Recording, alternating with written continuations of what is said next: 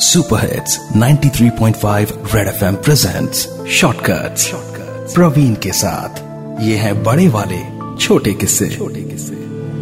अरे साहब मैगजीन ले लो। सस्ता है सस्ता। राजन वही कोई ग्यारह साल का होगा?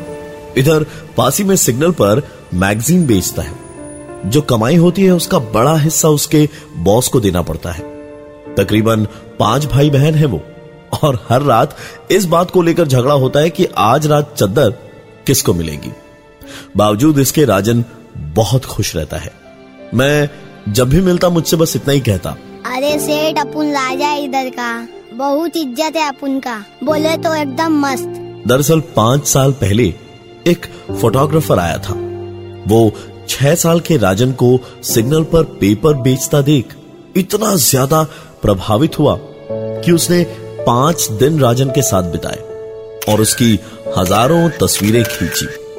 इस एक बात के लिए राजन अपने इलाके में फ़ेमस हुआ। पर उससे भी बड़ी खुशी की बात राजन के लिए यह थी कि एक दिन अचानक उसे उसकी ही तस्वीर एक मैगजीन में दिखी। रातों रात वो इलाके का स्टार बन गया और सिग्नल पर अपनी ही तस्वीर दिखाकर लोगों को मैगजीन बेची, जो तुरंत से पहले बिक गई। राजन की उस एक तस्वीर के कारण उस फोटोग्राफर ने बहुत पैसे कमाए और बहुत नाम भी कमाया। पर राजन आज भी हर रात चद्दर के लिए अपनी भाई बहनों के साथ लड़ता है। अरे साहब मैगजीन ले लो।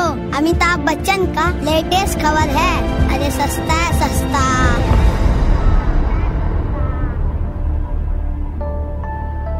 Super hits 93.5 red FM presents shortcuts Praveen के साथ ये है बड़े वाले छोटे किस्से। छोटे किस्से।